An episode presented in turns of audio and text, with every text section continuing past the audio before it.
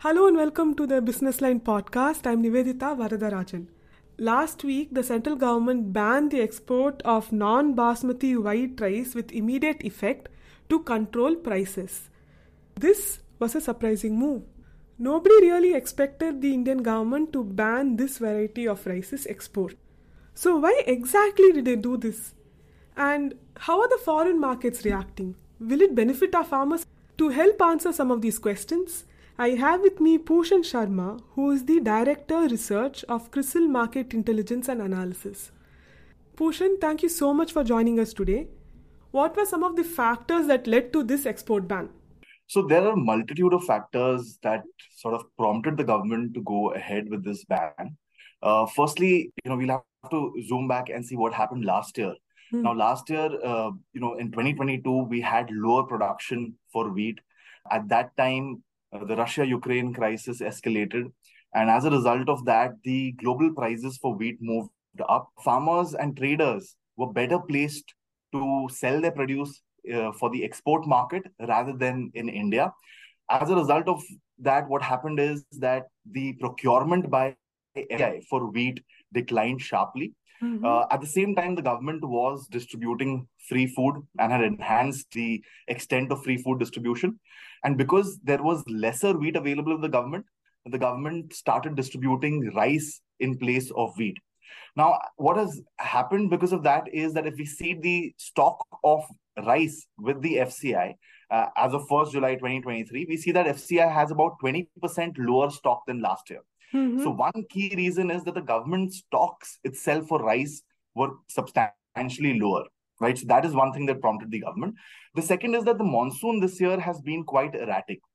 It had a very, very slow start and then has picked up over the last three weeks. So some of the eastern states, southern states, and some parts of western India, you know, states like Odisha, Chhattisgarh, Jharkhand, Andhra Pradesh, Karnataka, and Maharashtra, these states put together account for about one third of the paddy sown area. And these states witnessed extremely poor rainfall between 1st June to about first week of July. And these states recorded a sharp decline in the paddy sown area uh, to the extent of around 44% decline as compared to last year in Odisha. So one third of the sown area was also under threat. In contrast to this, there was excessive rainfall in the northern region. Yeah. So some of the regions, like in Punjab, where there was excessive rainfall, the crop was submerged, right? And that will lead to resowing of the crop in these regions. So these were reasons related to, you know, the stock of the government, rainfall and sowing situation. On the other side, on the output market, if one sees, the retail price of rice has seen a sharp up move. Hmm. Uh, it was trading around 36 rupees, you know, in January 2023, and that increased to about 42 rupees per kg in July 2023. And this is as per the uh, Ministry of Consumer Affairs, the retail prices, right? So there was a sharp inflationary cue that the government was getting from rice. Moving to the global markets, if you look at a country like Thailand, uh, which competes with India in the export uh, business for rice, Thailand accounts for about 5% of global paddy production, and mm. that was expected to witness a 2.5% decline. So, again, the demand for Indian rice would have seen an increase in the global markets, which would have further given in a uh, positive price cue. Right. So, these are some of the reasons which possibly has prompted the government to go with this ban. Now, having said that, it's also important to note here that because of recovery in rainfall over the last three weeks, uh, also, given the excess rainfall in the northern belt, and because paddy is a flood irrigated crop, if we see the overall sown area situation for paddy as on date, it's about 3% higher than last year. So there is definitely some stress in the eastern, southern, and some of the western pockets. But at a pan India level, one can see that the sown area is about 3% higher as on date. It's also quite interesting that you talk about the Russia Ukraine war. Recently, the IMF said this ban will have the same effect as when the Black Sea Agreement was revoked. What are your thoughts on this?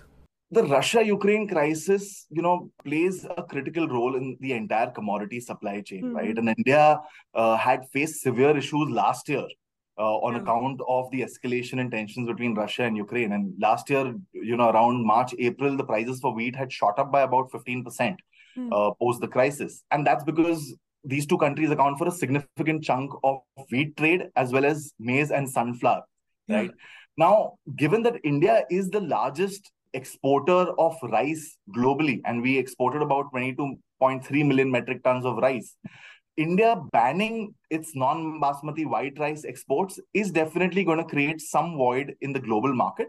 However, what India has done is that uh, some of the countries that import significant amount of rice from the government, many of the countries being in Africa like Benin, Togo, Ivory Coast, uh, some even in the Middle East, in Saudi Arabia, Bangladesh, as well as Nepal, where on a government to government basis, trade is still likely to happen. But yes, prices have increased in the global market.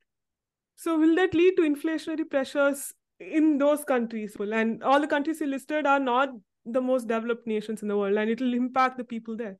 So if we look at the reaction of some of the global markets when it comes to uh, you know India's ban, one can see that countries that have a meaningful share in global rice exports, like Thailand and Vietnam, they've already increased the price of rice by about five to ten dollars per ton. Uh, so some of these countries which are importing rice from India, and even those that are not importing rice from India, because the global prices are going to move up, they will see some inflationary pressure on account of this. So what about the domestic markets? So right now the government has banned exports, so prices will stabilize in the domestic markets. Are we already seeing some movement in that direction? Because it's been like almost a week since the government banned the exports. Right. So prices uh, for paddy, or I should say rice, uh, have moderated in the uh, the domestic market. What one can see is that the ban is for the uh, non-basmati white rice, right? Yeah. So that category of rice is seeing some moderation. So if you look at the prices for various commodities from 14th of July till about yesterday, uh, and we look at say rice, wheat, sunflower, soybean, and palm oil, uh, what we see that is each of these commodities if you compare the price on 25th of July versus 14th July, each of these commodities have shown a price increase anywhere between 3 to 7% mm. during this time. But rice has remained almost flat to a marginal decline of about 0.3%. So clearly, the ban has given an inflationary cue across commodities, but rice has not seen that. And that's that can be attributed to a very large extent uh, to the ban. So some people put an argument saying that the farmers who could have benefited by the high prices in the international market and now they are not going to get that price is that unfair to the farmers so clearly so you know and then farmers have faced this situation time and again we've seen that with onion farmers in the previous years when onion prices have shot up and India has restricted uh, trade or export of onion. Uh, we've seen that uh, for wheat recently. We've seen that for rice last year. So farmers are expected to bear some brunt of this announcement, uh, especially the ones that are in the non-basmati uh, white rice category. Uh, they would have, you know, so last year, if we look at fiscal 23, uh, rice prices increased by about 14 to 15%. This year, the government had announced a 7% higher MSP. Yeah. So given that, so there'll be two two sides to the story. One side is that because the stock with FCI is lower, the government will procure more at MSP, which is about 7% higher right? So farmers where uh, government procures at MSP. So the northern belt in Punjab, Haryana, Western UP, uh, in, even in Telangana, uh, to some extent in Odisha, where procurement happens at MSP, those farmers will still get benefit of a 7% higher price. But many of the farmers who rely on the open market, because the prices could have been higher had mm. the hmm. ban not been put in place, those farmers uh, will suffer a notional loss they could have got better prices. But the second side of the story is that the basmati category and mm-hmm. the northern belt produces a lot of basmati rice because the entire wave of this commodity push in the global market uh, the basmati prices are also likely to increase yeah. and those farmers will stand to benefit there's an interesting which many people covered including our paper that there was a panic buying among indians and others in other parts of the world who relied on non basmati rice what's your take on it I think that's more, I would say, you know, social media creation. It's not that the supply chains have been disrupted. There will be government to government sale. A lot of the buyer segment from the diaspora mm-hmm. actually buys uh, basmati rice, the export for which is not banned. So I would say that is more, in our view, more a social media frenzy than in reality, and maybe a knee jerk reaction by many of the retail buyers. My last question to you is this Can we see more government interventions, or can we even possibly see a rollback, seeing that the monsoons have become better and sowing, as you said, has improved? The government is definitely going to have a wait and watch approach. But having said that, uh, you know, we're in a pre election year. Inflation is of prime concern uh, for the government, you know, in the near term. The government doesn't clearly you know doesn't want the consumers to suffer the brunt of high prices so the government is going to have a wait and watch approach they will monitor the prices i assume in the global market as well as the domestic market we don't see any rollback being announced by the government in the near term the paddy production is likely to happen towards the end of September and October because that's the uh, chief harvest season uh, for the Kharif season. So we don't see any rollback uh, happening till then because, uh, you know, while the sowing is higher right now, uh, if there is excessive rainfall during the harvest season, uh, there could still be damages gone. to the crop. We have already seen that happen in the past two years. Last year, there was lower production for paddy because of uh, unprecedented rainfall during October. So the, we don't see the government rolling it back. However, having said that, if the prices still continue to inch up, we might possibly see government imposing possibly some stock limits also on traders, uh, like we have seen in the past for other commodities like pulses. So how will that impact the prices if they impose stock limits? So typically, whenever such uh, you know stock limits are imposed, we see that the uh, commodity prices start moderating, they start declining because people are wary of then holding the stock. Then the stock comes out in the open market, right? And these commodities have a shelf life, so they can be stored or even say hoarded uh, to some extent. So if the stock limits are imposed, the commodity comes out in the open market and the prices start declining. What about other things? You spoke about pulses and soya and oil seeds. Will the will all of this also impact their prices?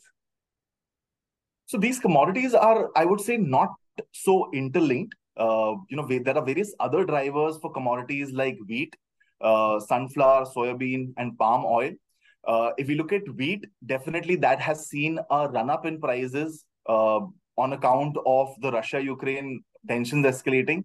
Sunflower again, uh, you know, Ukraine used to contribute about 50% of global sunflower exports. So that again is a commodity that is uh, seeing, you know, a sharp increase in prices. Mm-hmm. Uh, palm oil tends to move in tandem. So the edible oil complex, there is sunflower, soybean, palm oil, they tend to move in tandem because some they are all deodorized oil, uh, to some extent replaceable. Palm oil has also seen, you know, some inch up in prices. Thank you so much for joining us today, Pushan, for the podcast. Thanks a lot.